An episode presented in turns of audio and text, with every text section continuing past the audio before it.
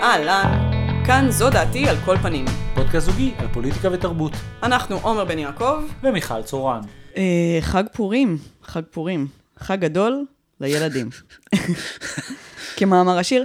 אה, תמיד זה חג שכאילו יש גשם בו, נכון? אה, תלוי איך התחפשת. זאת אומרת, אם... אם התחפשת לך טלטול אם- זונה, לא, אם התחפושת שלך אה, במקרה עשויה מסוכר, אז יש גשם. אבל אם אתה בחליפת לבד ענקית, אז זה יום שמשי בצורה בלתי רגילה. אלה החוקים של פורים. ואם את, בשמ... אם את כאילו בשמלה, אז, אה, אז אם, זה... אם את בשמלת מרל מנרו, אז יש מלא רוח. חלש, אחי. אה, אני אשאיר את זה רק כדי להלבין את פניך בעריכה. אה, אז אה, אה, אה, אמרתי חלש, אחי? ממש כך, אחי. אחי. את, את, את אח שלי? אני אח שלך.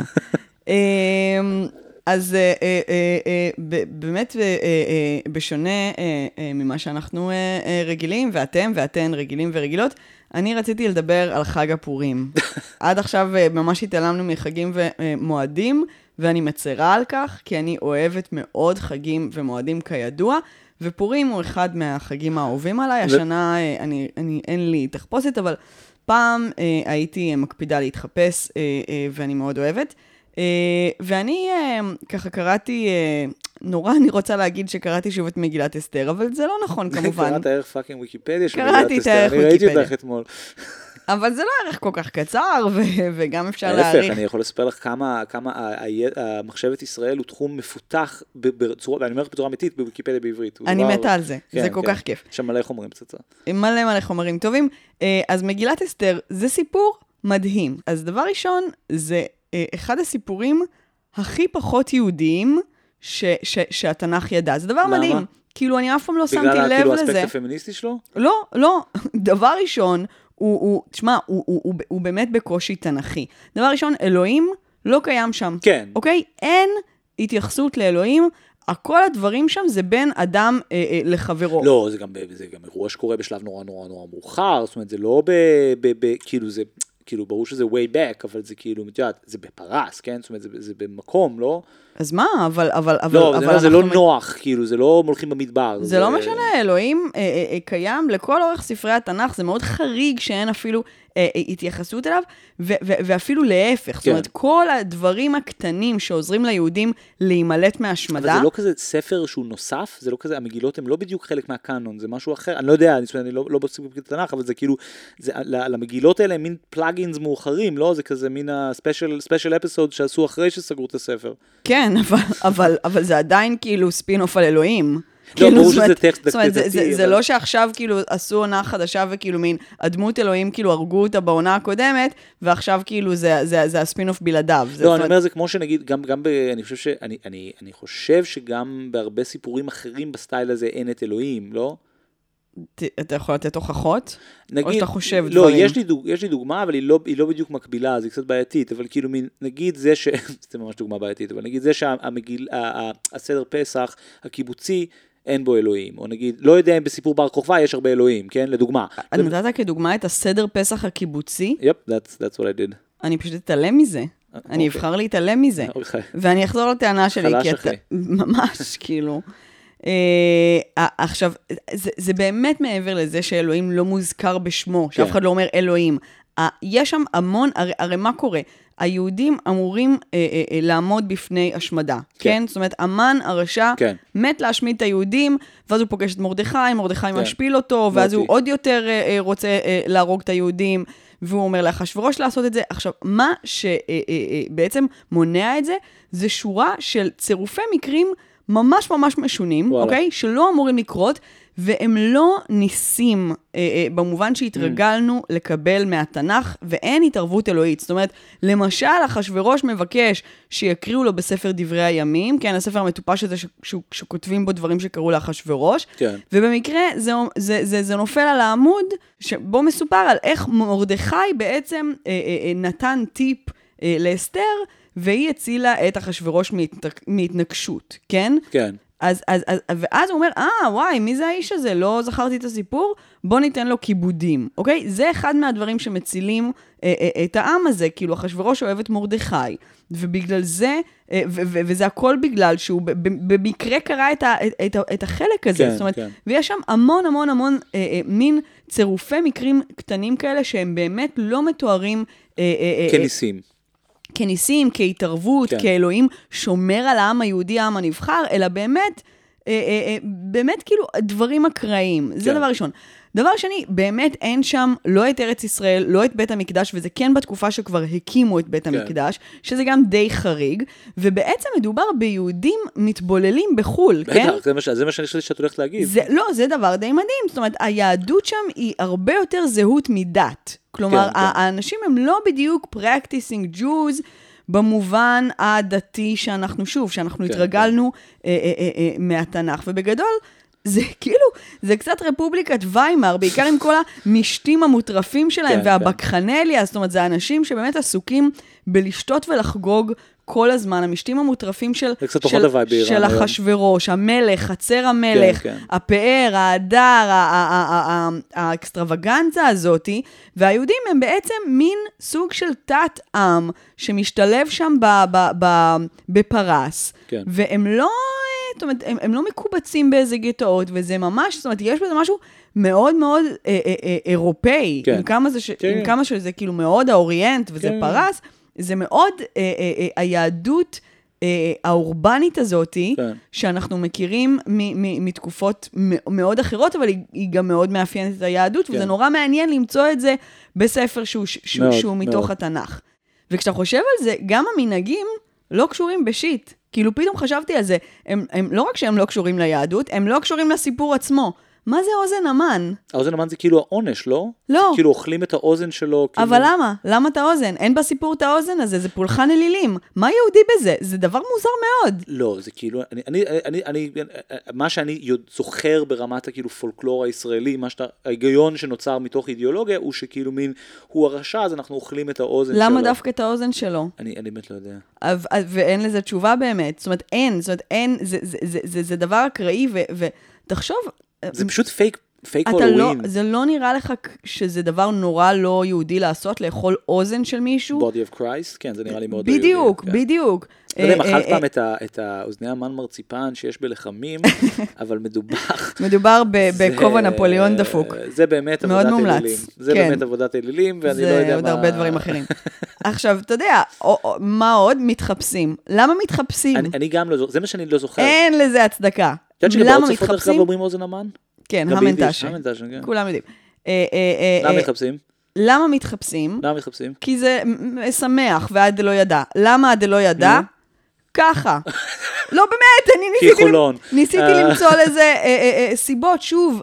לא, מ- היא לא היא לא- ממתי אתה מכיר ביהדות שהמצווה היא לא הסתפ- לשמוח ולרקוד ולצחוק ולהתחפש ולעשות צחוקים? איפה? איפה חוץ מפורים? אנחנו אמורים להיות אומללים ועצובים ול- ולהזיל דמעה על חורבן בית המקדש. מה זה החג הזה? זה, לא. זה חג פשוט שהוא נוצרי. והוא מושאל, והלבישו עליו כל מיני סיפורי אפילו בדיעבד. נוצרי, הוא כנראה פרסי. הוא פגני לחלוטין, באמת. אה, אה, סתם, וזה מעניין, ועכשיו אני מבינה למה אני כל כך אוהבת אותו גם. כן, כן, כן. חג אני- נפלא. יפה, יפה, אהבתי מאוד. אני, אני כאילו מין, באמת המון, נגיד הולווין וכל האלה, וכריסמס, כאילו אתה ממש קל לראות את השורשים הפגאנים שלהם, דיברנו על זה בזמנו סביב כריסמס, וכל ה... כל הקרמפוס וכל השייסה הזה, כן? זאת אומרת, אז אתה נורא רואה, ובכלל כל, הסיפ, כל ההיסטוריה הגדולה של אירופה זה בדיוק זה, איך כאילו הפגניות בעצם הותאמה לנוצרות. ופה אני מרגיש שיש משהו כמעט הפוך, כן? זאת אומרת, זה כמעט כאילו, זה האוריג'ן, זאת אומרת, זה מה שהיה לפני זה, כן. כן? אני חושב שבמובן הזה, זה, זה, את לא טועה לגבי זה, כי אני אף פעם לא טועה. אוקיי. אה, הפטרונית אה, נעמה הפנתה אותנו לשירות חדש שטינדר מציעה, שהיא בעצם עושה בדיקת רקע של, ה, של המאצ'ים אה, Mm. אה, שלנו, אה, והיא מבררת, נגיד, אם לבחור שאת מתכוונת לצאת איתו, אה, יש עבר פלילי. אפשר שאלה טכנית? כן. זאת אומרת, למה זה צריך להיות שירות? למה לא, למה לא עושים את זה מראש? זאת אומרת, כאילו, כי יש כאילו בנות שרוצות לצאת עם כאילו convicted felons, ורק מי שכאילו מעוניינת לעשות את הבדיקה? כי אפליקציה לא יכולה, אתה יודע, להדיר אנשים שיש להם רקורד אה, אה, אה, משטרתי אה, רק על בסיס זה. יפה. זה בעצם היה הסאבטקסט של השאלה שלי, כי כשקראתי את, את הדבר הזה, שהפנית אליי, את הידיעה הזאת, אז חשבתי על... אני לא הפניתי, זה נעמה. אני מיכל. את נעמה? אני מיכל. את אימא שלי? אה, אבא. אה, אה, חשבתי על איך זה בעצם מתחבר לתרבות אמריקאית שבו literally מפלים כל הזמן נגד אנשים שיש להם עבר אה, פלילי, וקצת, האמת שעשיתי אפילו מיני מיני תחקיר על זה. נכון, גם, גם בכתבה, אה, בגרדיאן כן. הם מציינים שהבעיה כמובן, זאת אומרת, בין שלל שאר הבעיות שיש בדבר הזה, אז אחת הבעיות זה שיש, אה, אה, אתה יודע, שיש הטיה, למשל, כנגד שחורים ומיעוטים אחרים, ש, שמן הסתם יש להם הרבה יותר לא, אישומים. אני לא מדבר אפילו על זה. בזה את צודקת במאה אחוז. הגרדיאן, מה שהם דיברו, זה באמת המקום הקצת יותר, נקרא לזה כמעט ווקי הזה, של כאילו מין, איך הקריטריון הפורמליסטי הזה בעצם מפלה כן. מיעוטים. אני מדבר על משהו אחר. אני עשיתי מיני תחקירון, ובעצם בדקתי איזה מדינות אה, יש בעצם סנקציות כלפי מי שריצה את עונשו, אם הוא, הוא convicted of a felony, כן? ואמריקה היא ממש מהמדינות הבודדות, את יודעת לדוגמה, ששוללים את זכות ההצבעה מ-convicted felons? כן. עכשיו בוא נחבר את זה שנייה לנקודה הראשונה, זה אומר שאם אה, בגדול אני חושב שאחוז אחד מה, מאמריקה נמצא בכלא כרגע, כן. אה, 10% מהגברים השחורים, זאת אומרת שבעצם 10% מה, מהקול השחור הוא, הוא אפילו לא suppressed במובן הפוליטי, הוא, הוא suppressed במובן הבסיסי, הלגאלי של המילה, זאת אומרת, זה, כן, זה, אין להם, אין להם קול, אין להם מנדט. כן, אין לי מה, עכשיו בואו נמשיך את זה הלאה. אני ראיתי, מצאתי ב- במסגרת התחקיר הזה ציוץ של בן אדם שמספר על איך הוא נתפס עם weed בגיל צעיר, דווקא בן אדם לבן, אה, ועד היום לא יכול להשיג עבודה. למה? כי באמת יש את המנגנון הזה, שבודקים criminal records. עכשיו בישראל גם יש את זה, זה לא שאין את זה, יש את זה בהרבה מדינות, אבל לא משתמשים בזה. לא משתמשים בזה באותו אופן. זה לא סטנדרט שבן אדם שנכנס, נגיד אם אני עכשיו אתחיל לעבוד אפילו סתם באקראי, כן, באיזה חברת הייטק ג'נרית, כן, אני לא בהכרח אצטרך לעבור את הבדיקה הזאת, אני גם לא צריך לחתום על טופס, שזה מה שקורה בישראל, שאומר שלעולם בעבר לא, לא הורשעתי בפלילים. שזה כן. רק במשרות מאוד מסוימות, לדוגמה מורים. כן, כן, ו- כן. וזה מדהים איך באמריקה יש את התרבות הזאת והיא זולגת גם למקומות האלה. בדיוק. עכשיו, זה, זה גם מצחיק בגלל שכאילו מין, ממה זה מגן? זה מגן בדיוק מ- מ- מאנשים מאוד נדירים, כמו, אה, אתה יודע, אה, שמעון חיות אה, slash סיימון לוייב, הוא שמן הסתם, היה לו record? שמן הסתם, כן, בטח, אה, אנחנו אוקיי, יודעים זוכר. שהתלוננו נכון, עליו. נכון, נכון. אה, אה, מהסרט. אה, אז, אז, אז, אה, אז אה, הוא בעצם, אני מניחה שהוא גם הטריגר למהלך הזה של, אה, של טינדר, אה, אה, אז בעצם, זאת אומרת, זה מגן רק מזה. ולא, נגיד, מאנשים מאוד נפוצים כמו מטרידנים ואנסים, שעל הרבה מהם אנחנו יודעים ויודעות שאין כל כך דיווח. כן, זאת אומרת, סתם. זה בעצם מגן עליי מאנשים שבאמת יש, יש עליהם, או, או אנשים שהם באמת, כאילו, אתה יודע, מיעוטים שיש להם איזו עבירה זניחה על סמים, וכמובן הדבר הזה לא מפרט לי איזה עבירה, וגם איזה סמים אוהבים, זה דווקא מידע מאוד רלוונטי לפני די. בדיוק, או מאנשים באמת שעשו דברים כאילו באמת קיצוניים, כמו סיימון חיות, ש... ש, ש אה, סיימון חיות, עשיתי מיקס. כן, כן. אה, אה, מה שמו? סיימון לוייב. נוכל ה swindler. אה, אה, ה bumble אה, בנגלר? ש- לא, שבאמת יש מתי מעט כאלה, אבל לא מגן עלינו ממי שאנחנו באמת צריכות כן, כן. אה, אה, אה, אה, להיזהר ממנו ובאמת צריכות התראה עליו, ככה שזה לא באמת אה, אה, עושה כלום. אה, אה, ונעמה גם ציינה אה, אה, אה, שירות ישראלי דומה בשם וויצ'ק. שמיועד לאנשים שמשכירים דירה, ובעצם עושה מין וטינג כזה ל- לסוחרים פוטנציאליים. כן. האמת שיש עוד... סורי. לא, כן, מה אתה רוצה לא, להגיד? יש- בדיחה הסרתם? כן, כן, יש אה, עוד אוקיי. שירות ממש טוב שנקרא פגסוס של NSO, בתמורה ל-10 מיליון דולר, את יכולה לרגל אחרי נכון. הבחור שאת רוצה לצאת אמת. איתו, זה השקעה קצת גדולה, אבל זה כאילו, זה הכי סייף שתוכל להיות. נכון.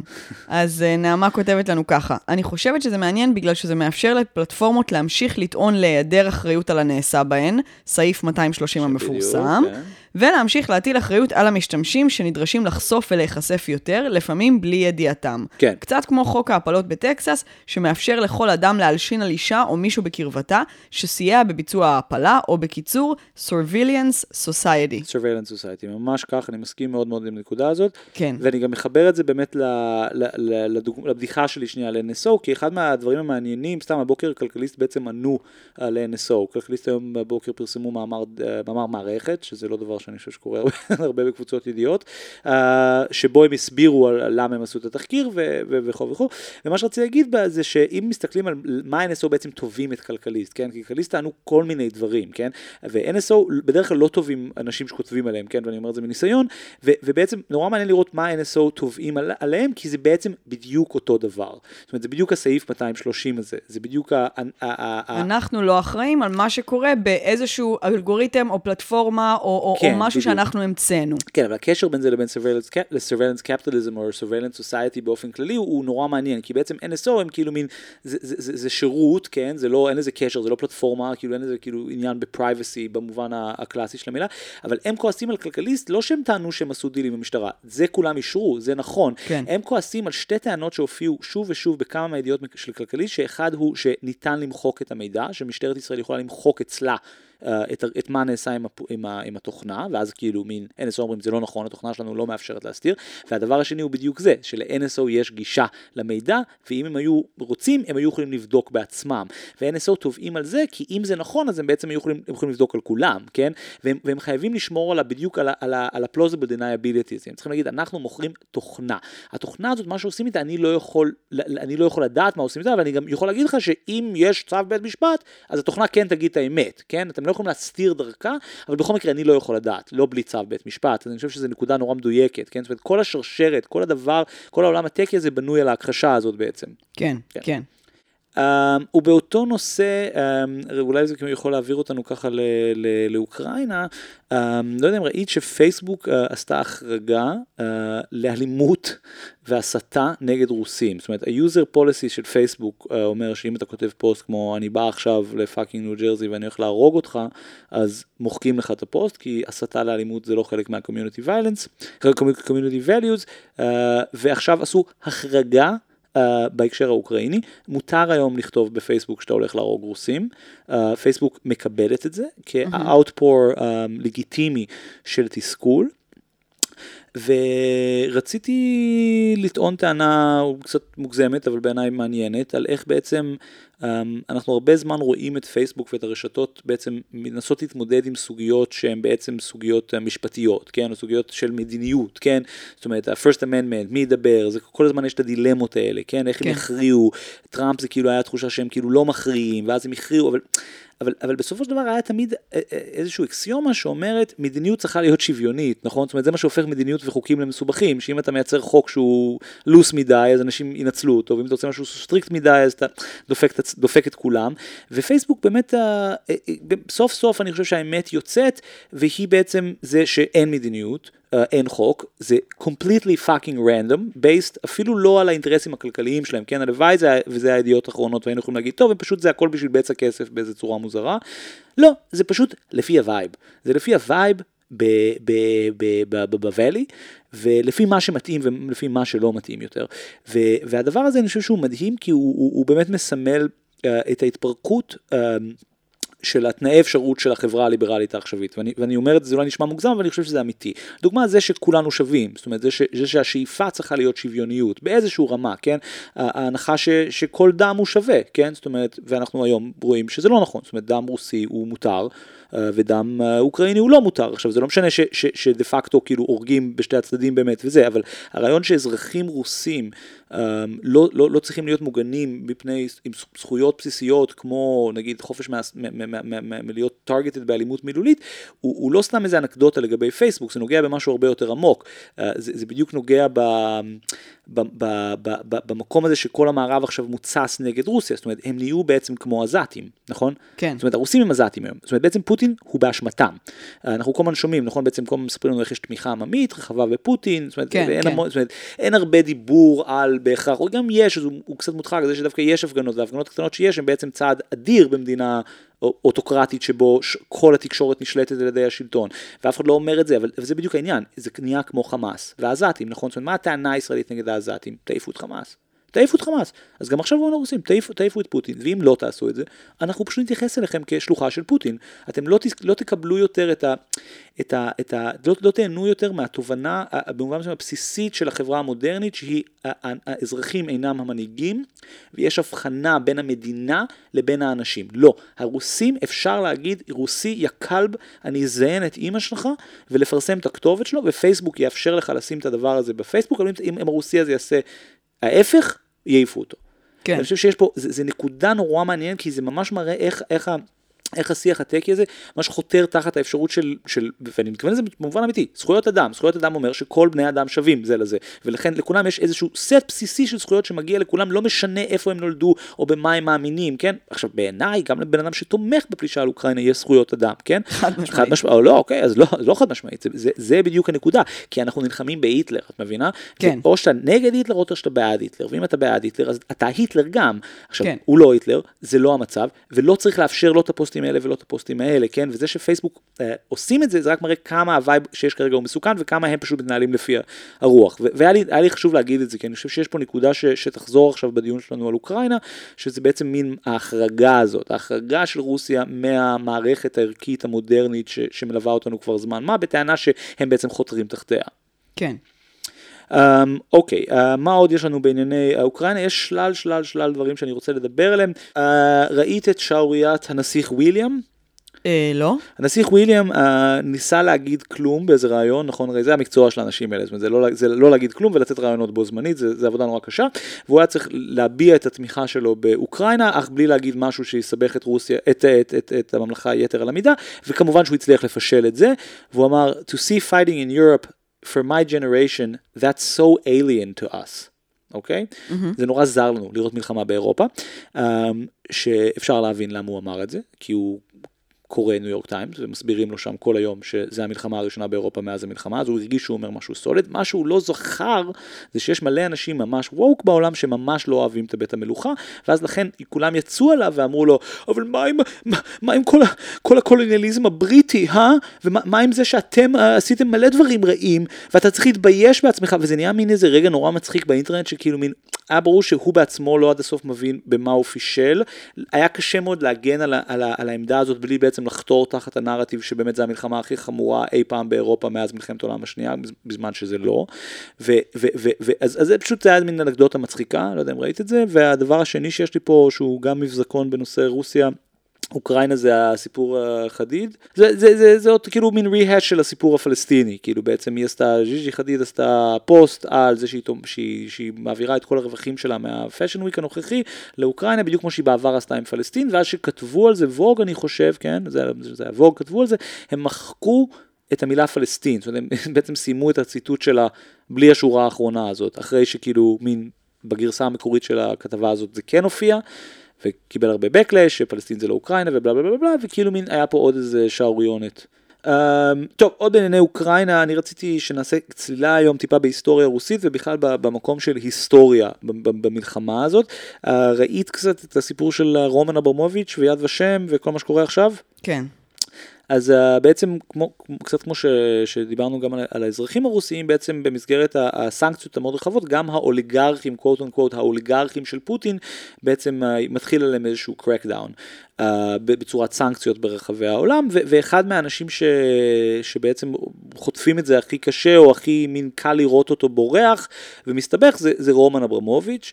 Uh, למי שלא מכיר, רומן אברמוביץ' הוא הבעלים של צ'לסי, uh, הוא תורם מאוד גדול למיליארד דברים באופן כללי, והוא בעצם... צ'לסי מ... זה קבוצת כדורגל uh, בריטית. כן, uh, והוא, הסיפור ההתעשרות שלו הוא נורא מעניין, כי בשונה קצת ממה שאנשים חושבים על פוטין, פוטין לא עלה ברוסיה דרך האוליגרכים, quite the opposite, זאת אומרת הוא דווקא עלה לשלטון כמי שמתנגד לאוליגרכים, uh, שהיו פועל יוצא של המדיניות של, של ילצין דווקא, של מי, ש, מי שהיה לפניו, um, וגורבצ'וב, זאת אומרת בעצם הוא, הוא, אחרי גל ההפרטות הגדול של שנות התשעים uh, של רוסיה, בעצם פוטין, העלייה שלו לשלטון ב-98-99 היא בעצם backlash לזה, זה בעצם המנגנון, uh, uh, uh, המנגנון הביטחוני ברוסיה בעצם uh, יוצא נגד הקפיטליזם וחוזר ל, לבעצם מה שעולה זה לאומנות, כן?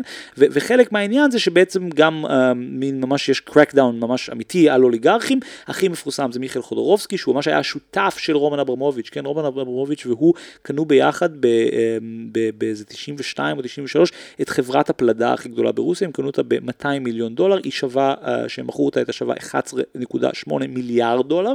אה, אז בעצם השותף שלו, אה, פוטין הכניס את השותף שלו לכלא, ובזה רומן אברמוביץ' הפך להיות בן לילה אחד מהאנשים הכי עשירים, ומה שמיוחד ברומן אברמוביץ' זה שהוא בעצם אה, אחד מהאוליגרכים היחידים ש, שמצליח לשרוד עם פוטין. ואחד מהדרכים שהוא עושה את זה, זה בזה שהוא נהיה מגה fucking מפורסם. אה, ובשונה מאוליגרכים אחרים שאנחנו לא יודעים איך, איך, איך הם נראים, ואז לכן לפעמים קל להרוג אותם, כי הם פשוט מתים יום אחד מהרעלה ביזארית, רומן אברמוביץ' רואים אותו בכל fucking פינה, והוא ב board של הבולשוי, והוא ב board של יד ושם, או ב board של המטרופוליטן, והוא הבעלים של קבוצת כדורגל, והוא בעצם לקח את כל הכסף שלו והתחיל בעצם להלבין לא רק את, ה, את הכסף, אלא גם את, ה, את הזהות שלו בעצם, ואת ה, את ה... כאילו מין, התחיל לבנות עצמו כמאיזה מין פרסונה ואייקון ש, שהוא untouchable, כן? ו, ו, ובשבועות האחרונים הוא בעצם נהיה קצת הפרצוף של מי שאוכל את ה... כאילו את הסנקציות האלה, והסיפור הישראלי המקומי הוא כמובן יד ושם, כי הוא, כי הוא גם תורם ליד ושם, כמובן שהוא גם אזרח ישראלי, ובעלים של, אני חושב, שאחד מהדירות הכי יקרות בתל אביב, או כמה מהם, um, והוא התחייב לתרום ליד, ליד ושם 10 מיליון דולר. אני גם uh, חושב שהוא תרם גם לעוד דברים של ענייני שואה, um, ובעצם יד ושם הודיעו שהם לא ייקחו ממנו את הכסף. זה היה קצת הניוז השבוע, וזה, וזה רגע מאוד אמריקאי בישראל, כי באופן כללי כאילו, זאת אומרת, אני לא חושב שיש בישראל כל כך בעיה לקחת את הבלאד מאני של אנשים, כל, כל המדינה, הייתי טוען, בנויה על, ה, על הבלאד מאני הזה. כן, אבל זה אחרי ש, שכל מיני כוחות מחוץ בדיוק, לישראל כן. החרימו אותו, זה לא שישראל... החליטה ו- ו- והיו פה הפגנות, אלא הבריטים אה, טענו שהם הם, אה, הם, הם מגבילים אותו מכל מיני בחינות עסקיות, כן, ומטילות עליו... כן, אפשר לקנות כרטיסים לצ'לסי היום בגלל זה. אה, כן, מטילות כן. עליו כל מיני הגבלות. ואפילו איזשהו לחץ כנראה, ו- ו- ובהתחלה דווקא יד ושם אה, אה, אה, אה, עשו שריר וכן אה, הוציאו איזה מכתב יחד עם עוד ארגונים שרומן כן. אברמוביץ' תומך בהם, שהם לא... אה, אה, אה, הולכים לסרב לכסף הזה, כי זה, הוא איש טוב, שהוא גם תרם לדברים חשובים. ו... כן, ושהוא מאפשר את, ה, את הקיום של המוסד הזה, בעצם יד ושם, ש, שבעצם לא כל כך מקבל כבר תמיכה ממשלתית כמו בעבר, ולכן הוא צריך להיות תלוי כן, בתרומות. כן, הוא צריך כסף. אה, אה, אה, ו- ואחרי זה כנראה הופעל לחץ גדול יותר, ויד ושם אה, החליטו, זה כבר היה אחרי הפלישה. בדיוק, כן. כי המצב כן. כנראה השתנה, לפני הפלישה הם עוד ככה... אה, אה, עמדו בסירובם אה, להיכנע, ואחרי הפלישה הם כבר הבינו כנראה לאן נושבת הרוח, בדיוק כמו שפייסבוק הבינה, בדיוק. והחליטו שהם באמת דוחים את, התשלום, דבר שיכול לעלות להם אגב בסגירה, זאת אומרת, זה, מוסד במצב מאוד מאוד קשה. זה, זה אני לא יודע, אני חושב שיש פה משהו מעניין, ב, ב, פשוט במובן ה... כאילו, יש פה משהו מעניין פעם ראשונה, שבעצם אין, אין, אין אלגיישנס נגד רובן אברוביץ', כן? זאת אומרת, אף אחד לא אומר... נגיד, אפילו לא אומרים, החברת ברזל שהייתה בבעלותו, כרגע לא בבעלותו, היא מייצרת את הטנקים, כן? זה אפילו לא איזה משהו כזה. זאת אומרת, הטענה היא שהוא התעשר בעזרת פוטין, בכלל הוא קרוב לפוטין, ולכן הוא דמות לא לגיטימית. ו- ואני חושב שמה שמעניין ברגע הזה, שפשוט מבחינת יד ושם וכל האנשים האלה, זה קצת כאילו מין מפגש נורא מעניין בין טהרנות אמריקאית לאיזה היגיון ישראלי נורא חזק, כאילו אם ישראל לא הייתה מוכנה לקחת כסף מאנשים, כאילו, ממי אתה לוקח כסף אם לא מאנשים רעים? זאת אומרת, אני חושב שבאמריקה יש, יש איזה פנטזיה שכאילו פילנטרופי זה דבר שאנשים עושים עם good money. פילנטרופי זה משהו שעושים עם bad money. כן, כאילו, אנחנו... אם יש לך מלא כסף טוב, אתה, אתה הרווחת אותו, אתה יכול להודות אותו. אנחנו המדינה שהמציאה את השילומים. זאת אומרת, אם יש, בדיוק, בדיוק, תודה. אם יש נכון, כסף בדיוק, נכון. רע בעולם, במובן הטוב של המילה אני אומרת, נכון, בדיוק. אבל אם יש כסף רע, זה זה, שאגב, יש גם דיון בארצות הברית, האם לשחורים... ברור, שהם בני uh, עבדים, uh, גם צריכים לקבל uh, uh, uh, שילומים uh, מהסוג הזה, ויש הרבה התנגדות לזה, וזה בינתיים לא קורה. לא, זה דיון פוליטי מטורף, אני חושב שזה בדיוק העניין, שכאילו האמריקאים יש יחס כל כך מוסרני לכסף, כשהם בעצם החברה הכי פחות מוסרנית עם כסף, זאת אומרת, זו חברה כאילו, זה evil neo-liberal economy, שבו אנשים ליטרלי מתים ברחוב כי אין ביטוח רפואי, אבל כאילו יש איזה דיון... אבל לא, לא, לא, אבל אנחנו לא, ניקח, לא, אנחנו לא ניקח כסף מהסאקרים לבנות בית יתומים פה, כי הבית יתומים בזה, בית יתומים שהממשלה לא יכולה להציע, כי אה, הוא יהיה גאול בדם, ואתה אומר כאילו, אה, זה, זה פשוט נורא מצחיק בעיניי, כי אתה אומר, מי תורם כסף, כאילו, זה אם יש, אם, אם הסדרת נרקוס עוסקת בדבר אחד, היא בזה שאם אתה evil, יש לך בעיית הלבנת הון. כן. והפילנטרופיה, תנאי האפשרות שלה היא זה, זה בדיוק הנקודה. אפילו לא ברמה של ההלבנת הון, אפילו ברמה הכי לא, לא, בסיסית, ברמה הכי בסיסית. שבן אדם שיש לו המון כסף, נכון. כלומר כסף לתת, כלומר הוא כבר סיים את כל מה שאפשר לעשות עם כסף והוא צריך להוציא אותו החוצה, זה כנראה בן אדם שעשה דברים לא כשרים. זאת אומרת, אתה לא מגיע בדרך כלל לסכומים היסטריים נכון. עד כדי כך. אלא אם כן אה, מצאת איזה פרצה ועשית איזה זה, ו... ו- אני ו- אני ארים לך אפילו יותר מזה, ואם עשית דברים גדולים ודברים טובים, נגיד אני מסתכל על אנשים שכאילו מין התעשרו נקרא לזה במובן הטוב של המילה, כן, נגיד ביל גייטס, סטף, כן, אנשים כאלה, אז מה בסוף קורה איתם? הם, א' הם אוהבים את הכסף של עצמם והם כאילו בסדר עם holding on וב' שהם עושים יוזמות, הם עושים את היוזמה, כן, זאת אומרת ביל ומלינדה, הוא מעביר את החברה ואז הוא נהיה מגה פילנטרופ. רומן אברמוביץ' זה לא מה שהוא עושה, הוא אומר, תקשיבו, יש לי warehouse בבלארוס שיש בו 11 מיליארד דולר, אבל מה, כתוב שיש רק 2 מיליארד דולר שם. מי שייקח, מי שידע להלבין, זה יקבל 20% מהדבר הזה. מי רוצה? יש יד, יד לבנים רוצים? עיר דוד לקחו ממנו כסף, כולם לקחו ממנו כסף, זה התנאי אפשרות של פילנטרופיה. אנשים שיש להם too much time and too much bad press. איך אפשר שזה יהיה נקי, כן? עכשיו, החיבור לשואה פה בעיניי הוא, הוא באמת דבר מדהים, כי, כי א' כל רומן אברמוביץ' זה שהוא יהודי, זה שהוא בא לישראל בעבר, כל, כל, כל הציר הזה, הוא גם לגמרי קשור לסיפור האוקראיני ולסיפור לסיפור הפוטיני, כן? כי פוטין הרי בא לנקות את אוקראינה ממה? מנאצים. מנאצים. בוא, בדיוק. בוא, בוא תסביר על זה שנייה למי כן, שלא זאת מבין. מי, ש, מי שלא מבין, אה, מי שלא, לא, זאת אומרת, אנחנו כאילו ניסיתי בפרקים הקודמים קצת לנסות לדברר ולהגן על איך דברים נראים מתוך רוסיה, או למה המציאות היא, היא לא בדיוק מה שתומאס פרידמן וכל מיני אנשים כותבים בניו יורק טיימס, אלא משהו טיפה יותר מסובך, כן? ו- ו- ו- ואחד מהדברים שאנשים כאילו מין, אני חושב, הכי קשה לנו להעביר את ה mindset שלנו אליהם, הוא זה שבאמת יש eco system אה, מידתי לגמרי אחר ברוסיה, שבו אה, רוסיה היא מדינה לא גדולה, קטנה, שיש לה uh, בעצם uh, גלויות, כן, יש רוסים שגרים באזורים uh, כמו אוקראינה, כמו גבול גיאורגיה, ושם הם עוברים התעללות.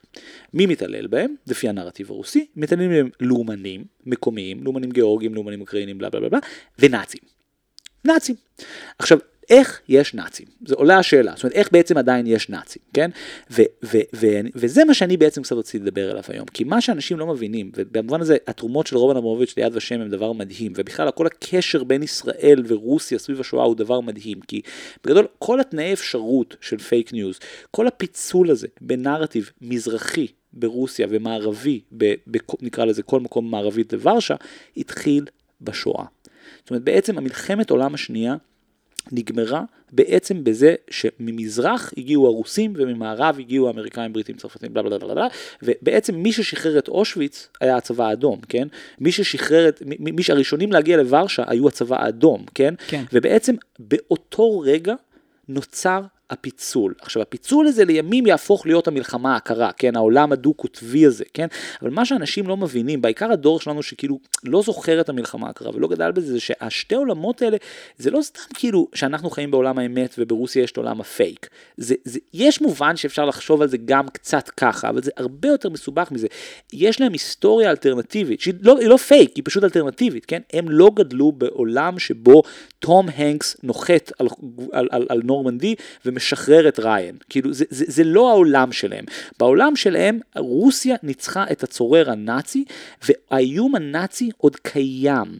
הוא עוד קיים בצורת, בגדול, גרמניה, אבל לשם הדיון כוחות דמוי גרמניה, כוחות כלכליים אלימים, כן?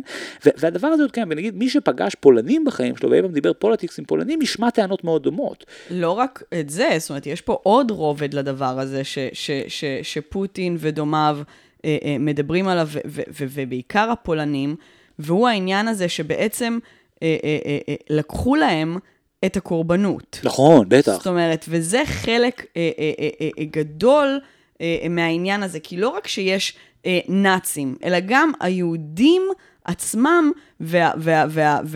אתה יודע, ותעשיית השואה שהם ייצרו סביב המאורעות האלה, בעצם הסיטו את הזרקור אה, אה, מהקורבנות המסכנים וה, וה, והרוסים והפולנים והמזרח אירופאים האחרים, ש, אה, אה, שבעצם אה, לא היו יהודים, וגם אותם כביכול כלאו במחנות ריכוז ומחנות עבודה והרגו בהם. אה, ובעצם היהודים, ש, ש, שבכלל כמובן גם אשמים בשואה באיזשהו מובן ברור. מבחינתם, אז, אה, אה, אז עשו hijacking לנרטיב הזה. ואני ארים, אני ארים לך, אני אקח את זה אפילו עוד צעד. בעצם מה שאת אומרת הוא נורא מדויק, כי נגיד סבתא שלי, כן, הסבתא הניצולה שלי, ניצולת שואה שלי, שאת לא הכרת, ואני הכרתי רק בגיל מאוד צעיר, בעצם הייתה במחנות עבודה של רוסים, כן? זאת אומרת, יש המון אנשים שעברו את השואה אצל הרוסים, ו- ו- וה- והשורה הזאת שפעם הייתה נפוצה בקרב ניצולי שואה, שהרוסים היו הכי רעים, או האוקראינים היו הכי רעים, זאת אומרת, זה, זה בדיוק הנקודה. זאת אומרת, כן, היה עוד... הרבה, ש- הרבה אוקראינים התגלגלו להיות מפקדי מחנות. אז, אז, בפולין אוקיי, אז זה בדיוק מה שרציתי להגיד. ובגרמניה. אז, אז זה בדיוק מה שאני רציתי להגיד. בעצם מה שקרה בזמן המלחמה וגם אחריה, זה שהרוסים בעצם היו aggressors גם, כן? הרוסים עשו דברים איומים. לא בקטע של כאילו, נכון שהם לא עשו שואה, אבל נגיד, יש, יש אחד מהמקרים הכי מפורסמים בפולין, בהיסטוריה הפולנית, היא הטבח בקטין, כן? עכשיו, הטבח בקטין הוא, הוא, הוא רצח בעצם אה, של כל האינטליגנציה והקצונה הפולנית, שבמשך 80 שנה, בפול, בעצם, בעצם מסוף המלחמה עד אה, 1990, בכל פולין שוכנעו שהנאצים עשו את זה. פשוט ברגע שנפלה ברית המועצות, הסתבר שהרוסים עשו את זה במסגרת הניסיון שלהם להשליט את המהפכה ואת הש, את השלטון שלהם על פולין. אז, אז איך הדברים האלה הולכים יד ביד? שמצד אחד האוקראינים באמת היו נאצים, כן? זאת אומרת, הם באמת שיתפו פעולה עם הנאצים ובאמת היו זה. מצד שני, הרוסים, שגם היו נאצים בדרכם, בשביל שזה לא יתגלה, בעצם עושים רוויזיוניזם היסטורי ולא להגיד, תראו, האוקראינים האלה, וואי וואי וואי, איזה אנטישמים פסיכיים הם היו, אה? כן, וזה סלט גמור, כי לצד זה, אוקראינה גם משתמשת בשואה כדי לתקוף את ישראל. וזלנסקי ש- fucking ראש ממשלה. וזלנסקי, שהוא, למי שלא יודעת, יהודי, הוא ראש הממשלה בדיוק כמו שלהם. שאברמוביץ' הוא יהודי, כן. בדיוק, אבל אה, אה, אה, שגריר, שגריר אוקראינה בישראל טען שאוקראינה עזרה להמון יהודים בשואה כדרך למחות על זה שישראל לא קולטת פליטים נכון. אוקראינים. ומנגד, כל מיני ימנים כמו ג'ודי ניר מוזס ושמעון ריקלין טוענים שאין לנו מה לעזור לאוקראינה כי הם לא עשו הרבה בשבילנו בשואה. בדיוק, זאת אומרת, אז יש פה איזה מין סוג של סלט מטורף שכל הדרכים שלו מובילות לשואה, והוא פשוט או שואה מוביל אלינו, זה בדיוק הנקודה, כי נכון. נגיד היום, מה שמעניין זה שבעצם הרוס, הנרטיב הזה, אני צודקת, זה מדהים, נגיד למה, איך ריקלין אומר את זה? ריקלין הוא לא, ריקלין זה לא סתם, כן? הוא לא סתם שולף מהבטן. זה בדיוק העניין, הימין הישראלי הוא בהרבה, הביביסטי הוא פרו-פוטיני. כן. ביבי, אחד מהקליים, אחד מהדרכים שהוא הצליח לאזן בין, בין מזרח למערב, זה שהוא הצליח גם להתחנף לפוטין ברמה שישראל והוא לא, לא יריבו על סוריה, היה בדיוק זה, ביבי פאקינג טס זה אנשים טיפסו, אנשים, יד ושם כמעט התאבדו, זה היה בלתי נתפס. כן, הוא- הוא, הוא טס, תסביר מה זה וידי, הוא זה, זה טס ליום, יש הרי שלוש או ארבע ימי שואה בעולם, אז אחד מהם זה, גם, גם, גם לרוסים יש יום משל עצמם, ו-V-Day זה היום הניצחון הרוסי, כן, זה Day, אז מציינים אותו בתאריך אחר. יום מה- ניצחון הרוסי על הצורר על הנאצי. הצורר הנאצי, זה V-Day אחר מה-V-Day שמציינים וביבי באמריקה. הגיע לעשות כבוד מאוד גדול לפוטין, ענקי. הגיע לטקס הזה, ובעצם די הכשיר בזאת את הנרטיב הרוסי על השואה ועל העובדה. שהרוסים בכלל... שוב, היו אה, אה, קורבנות של הנאצים, ובעיניי יש פה איזה משהו אה, מעניין מבחינת ה- ה- השינוי של הנרטיב, בגלל ש, שזה זה, זה עניין יחסית חדש בקשר לשואה. ואני חושבת שמה שחדש פה זה שיש החלפה של הקורבנות עצמם. זאת אומרת, אם עד עכשיו התמודדנו עם טענות כמו, אה, נגיד המון שנים היה את העניין של הכחשת שואה. כלומר, בכלל לא הייתה שואה. אלה היו הטענות אה, אה, אה, של אנשים. או, ש, אה, או שאנשים שטענו שאתה יודע, שהיהודים הגזימו, זאת אומרת שהציגו כן, את כן. השואה אה, בצורה מוגזמת, לא היו דברים כל כך גרוטסקיים, זה, זה, זה, זה הגזמה. אה, עכשיו, התיאוריה בסך הכל אנטישמית החדשה אומרת, הייתה שואה, הנאצים היו רעים ואיומים, אבל מי שנפגע מכל העניין הזה, היו בעיקר אומות מזרח אירופאיות, יפה. ושאחרי זה היהודים עוד עשו על זה סיבוב, וניצלו את הסנטימנט הלאומי כדי לגרוף אה, אה, את כל הרחמים, ולקחת את הקורבנות מהפולנים והרוסים. את ליטרלי תיארת עכשיו את, ה- את הלוגיקה הבסיסית של כל הפופוליזם הלאומני שסוחף את מזרח אירופה, וזה מה שציינת עכשיו הוא פסקה מהמצע של מפלגת השלטון בפולין מילה במילה. הם כותבים את מה שאת אוקיי. כותבת, רק אומרים, וזה חשוב. אז, אז לא קראתי את זה שם, זה... מדהים שאתה אומר, יש למפלגת שלטון בפולין סעיף ב- ב- ב- במצע, זה די מדהים, שנקרא תיקון העוולה ההיסטורית, או שכתוב ההיסטוריה, תלוי איך מתרגמים את זה, שבו הם אומרים מילה במילה מה שאת אומרת, הם לא אומרים יהודים, הם אומרים דברים כמו globalists, או כאילו people with interests, כן? אבל זה, זה מדהים שאת אומרת את זה, זה בדיוק הנקודה, זה התנאי אפשרות של הגל הלאומנות ששוטפת את כל הגוש הפוסט-סובייטי, והוא דרך אגב הדבר שפוטין מדבר עליו, זאת אומרת שהוא אומר, שהוא אומר הנאצים, הוא מתכוון לזה, הוא אומר באוקראינה יש לאומנות קיצונית, אני יכול לעצור אותה, איך אני אעצור אותה, אני אהיה סמכותן, ואנחנו נהפוך אותם להיות הניו ג'רזי שלנו, כי זה בעצם סטייט בתוך רוסיה, אין להם זכות ללאומנות. אבל הוא לא מכנה את ה... הנאצים, הם לא היהודים. לא, לא, הנאצים הם בדיוק הלאומנים שמאמינים במה שאת אומרת עכשיו, זה מה שאני מתכוון. במובן הזה יש פה מצב נורא מורכב, כן? כי, everyone's wrong, everyone's wrong. זה, אני לא, לא בטוחה שאני עד הסוף הבנתי את זה. אה, אה, אה, עכשיו, אני כן חושבת אבל אה, שהנרטיב אה, אה, השואתי בכל עידן יכול ללמד אותנו אה, אה, אה, על, על, על, על התקופה שבה אנחנו. אה, אה, חיים. ואני אדגים. בבקשה. אה, אתה יודע, מעט אחרי השואה, הנרטיב הרווח היה אה, כצאן לטבח, כן? זאת אומרת נכון. שהעיד על התפיסה הזאת של הצברים, שראו את האינדיבידואל, בעיקר האינדיבידואל הצבר, אה, אה, אה, או היהודי בכלל, כמי שצריך להיות מין אוברמנץ' כזה מאוד מאוד חזק, והיו צריכים בעצם, אתה יודע, לבוז לקורבנות השואה בגלל שאיך יכול להיות שפשוט נתתם להם לעשות לכם את זה. נכון. זאת אומרת, וזה מה שאנשים היו אה, אה, צריכים אה, לחשוב. לגמרי. אחר כך הייתה איזושהי תקופה ארוכה מאוד של הכחשה והדחקה שמאוד אופיינית לדור של הבומרים, זאת אומרת, סוג של ההורים שלנו, שמעדיפים, אה, אתה יודע, לדלג על מכשולים רגשיים. אה, אה, ואתה יודע, להתעלם ולהדחיק אה, ולהעמיד פנים שזה, דבר שלא קרה. והיום בעצם אנשים רבים מי הכי קורבן. נכון. כיאה מאוד נכון, לשיח ברור, השולט, נכון. כיאה לקלף הכי חזק היום אה, בשיח, שהוא, אה, אה, אה, שוב, הקורבן, מי שהכי נדפק, מי שמסכן, מי שעשו לו, מי שלקחו לו. ו- ו- והנה גם... רוסיה, שכביכול פוטין לא אמור להיות כן, בכלל כן, כן. בשיח הקורבני הזה, זה בכלל לא, זה, זה, זה לא, זה לא, אמ, זה לא הסוג דיבור שלו, זה לא, זה לא, זה לא הערכים ש, שלו, כן, כן. ואפילו הוא נופל במשחק הזה ו- ו- ומנפנף בדגל הקורבן, כי זה מה שפועל. נכון, אני, אני מסכים לגמרי, אני פשוט חושב שמה שכל כך מעניין בזה, זה שכאילו זה אברמוביץ' וזה יד ושם, וכאילו יש כאילו דיון בכלל על התפקיד של השואה, ואת יודעת, יש הפצצות בבאבי יאר, ומצד שני כאילו פוטין אומר זה, הם נאצים, ואת יודעת, מצד שלישי חלקם באמת נאצים, כן, יש את הקבוצה הזאת, האזוב, זה מין paramilitary group אוקראיני, שהם באמת נאצים, אין מה לעשות, זאת אומרת, הם מאמינים בתורת גזע, ויש להם fucking צלבי קרס, כאילו הם fucking נאצים, פוטין לא טועה במובן הזה, פשוט גם לפוטין יש נאצים, וגם השלטון של פוטין הוא בהרבה מובנים סופר סופר סופר סופר אנטישמי, כן, זה שיש איזה מין אברמוביץ' כזה שם, ואיזה רב אחד שהוא כאילו מין מתחזק את הקהילה, לא אומר כלום. ומה שאני רציתי, וזה בעצם הנקודה שהייתי רוצה אולי אפשר לסיים איתה, זה, זה קצת להראות אה, את הקשר, זאת אומרת, אה, להראות איך, האור, איך השואה הוא ה origin story של, ה, של הפיצול במזרח מערב, ולכן הוא גם בעצם ה origin story של בכלל דיסאינפורמציה. כי, כי מה שכל כך מעניין במה שקורה היום ב, ב, ב, ב, ב, ב, במלחמה זה שבעצם אנחנו, או לפחות מי שממש כאילו מין קורא, אני מנסה לעקוב אחרי גם פרשנים ביטחוניים אמיתיים, לא רק כאילו מין אנשים שאומרים פוטין הוא היטלר, כאילו להבין מה קורה במלחמה, אתה בעצם נחשף גם קצת הבלוף של פוטין, זאת אומרת בעצם מסתבר שהצבא הרוסי הוא לא צבא כזה חזק, כן? זאת אומרת הצבא הרוסי בעצם הצליח להתערב בשנים האחרונות בכמה, uh, כמה סכסוכים, כן, המפורסם אולי ביניהם הוא סוריה, כן, באמת להטות את הכף שם, אבל אנחנו רואים היום שכשהם מתמודדים מול צבא שהוא גם צבא מערבי, ויש גיבוי וזה, הם, הם, הם, הם די תקועים, זאת אומרת המציאות כרגע זה שהצבא הרוסי די תקוע, כן, עכשיו איך זה קשור לפייק ניוז? כי בעצם אנחנו גם במערב בעצם, ואני אמרתי את זה כבר לפני, לפני שתי פרקים, אנחנו גם מאמינים לפייק ניוז של פוטין, אנחנו מאמינים שהוא היטלר, אנחנו מאמינים שהוא הבן אדם הכי חזק בעולם, ושצריך את המערב לעצור אותו, אנחנו לא מבינים שמדובר במדינת עולם שנייה, עם כלכלה קורסת ויותר בעיות, he's got 99 problems and a bitch literally is not one of them, כאילו, זה, זה אי אפשר להאמין כמה יצא שם חרא, וכרגע רוב הכוחות הרוסים שיכולים להגיע לאוקראינה הם באוקראינה, ויש די קיפאון, זאת אומרת, אז יכול להיות שמשהו רע מאוד הולך לקרות בימים הקרובים, אבל צריך להבין שמבחינת המערב, אנחנו קנינו את הלוקשים של פוטין על זה שהצבא שלו הכי חזק, ושכאילו מין, כל הזמן אני קורא מין, זה, זה, זה, אין לו עוד אנשים לגייס, אין עוד, אין עוד מובים כל כך לעשות, יכול להיות שיקרו עוד דברים, אבל זה לא שיש עוד איזה משהו שם ש, ש, שאפשר לשלף. עכשיו, מצד שני, החוויה של הרוסים, כן? של בן אדם שגר ברוסיה וחי בתוך האקוסיסטם של, של פוטין, הוא, הוא אותו דבר, זו אותו אשליה.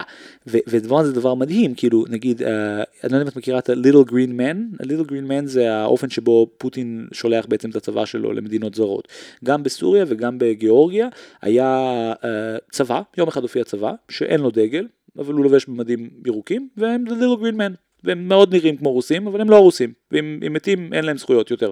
דבר, דבר מדהים, מתו, מתו, זאת אומרת, זה, זה דבר מאוד, יש, יש להם אשכרה צבא מזויף, שאם אתה נלחם בו אתה מקבל משכורת טיפה יותר גבוהה ואתה לא מקבל ביטוח חיים. זאת אומרת, אמא שלך לא מקבלת הודעה, אמא שלך לא נהיית אלמנת צה"ל. מה? אני לא מבינה, מי זה האנשים האלה? זה, זה צבא פיקטיבי של רוסיה, זה צבא, זה צבא כאילו מנותק של רוסיה.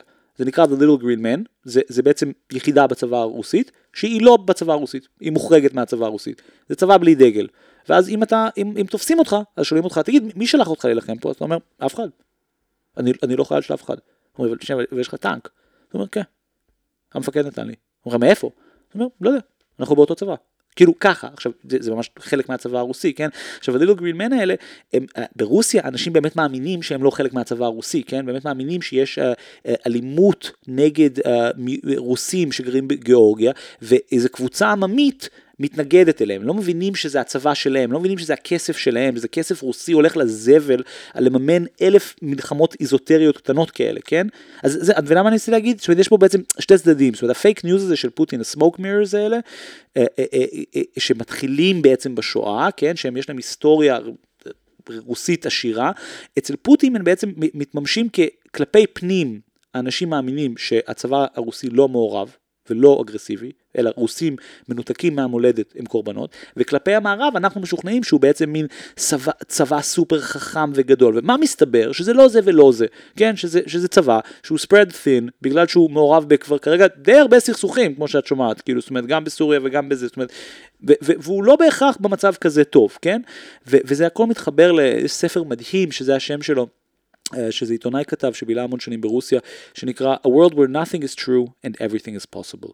זה המדיניות הרוסית, זה המציאות. A, a world in which nothing is true and everything is possible. וזה מה שאנחנו רואים קורה עכשיו, וההתממשות של זה, לכן בעיניי כל כך חשוב לעקוב אחרי פרטים ולהבין כאילו את הבשר של הסיפור, כי יש פה משהו שהוא, שהוא כל כך שונה מהייצוג שלו, את מבינה?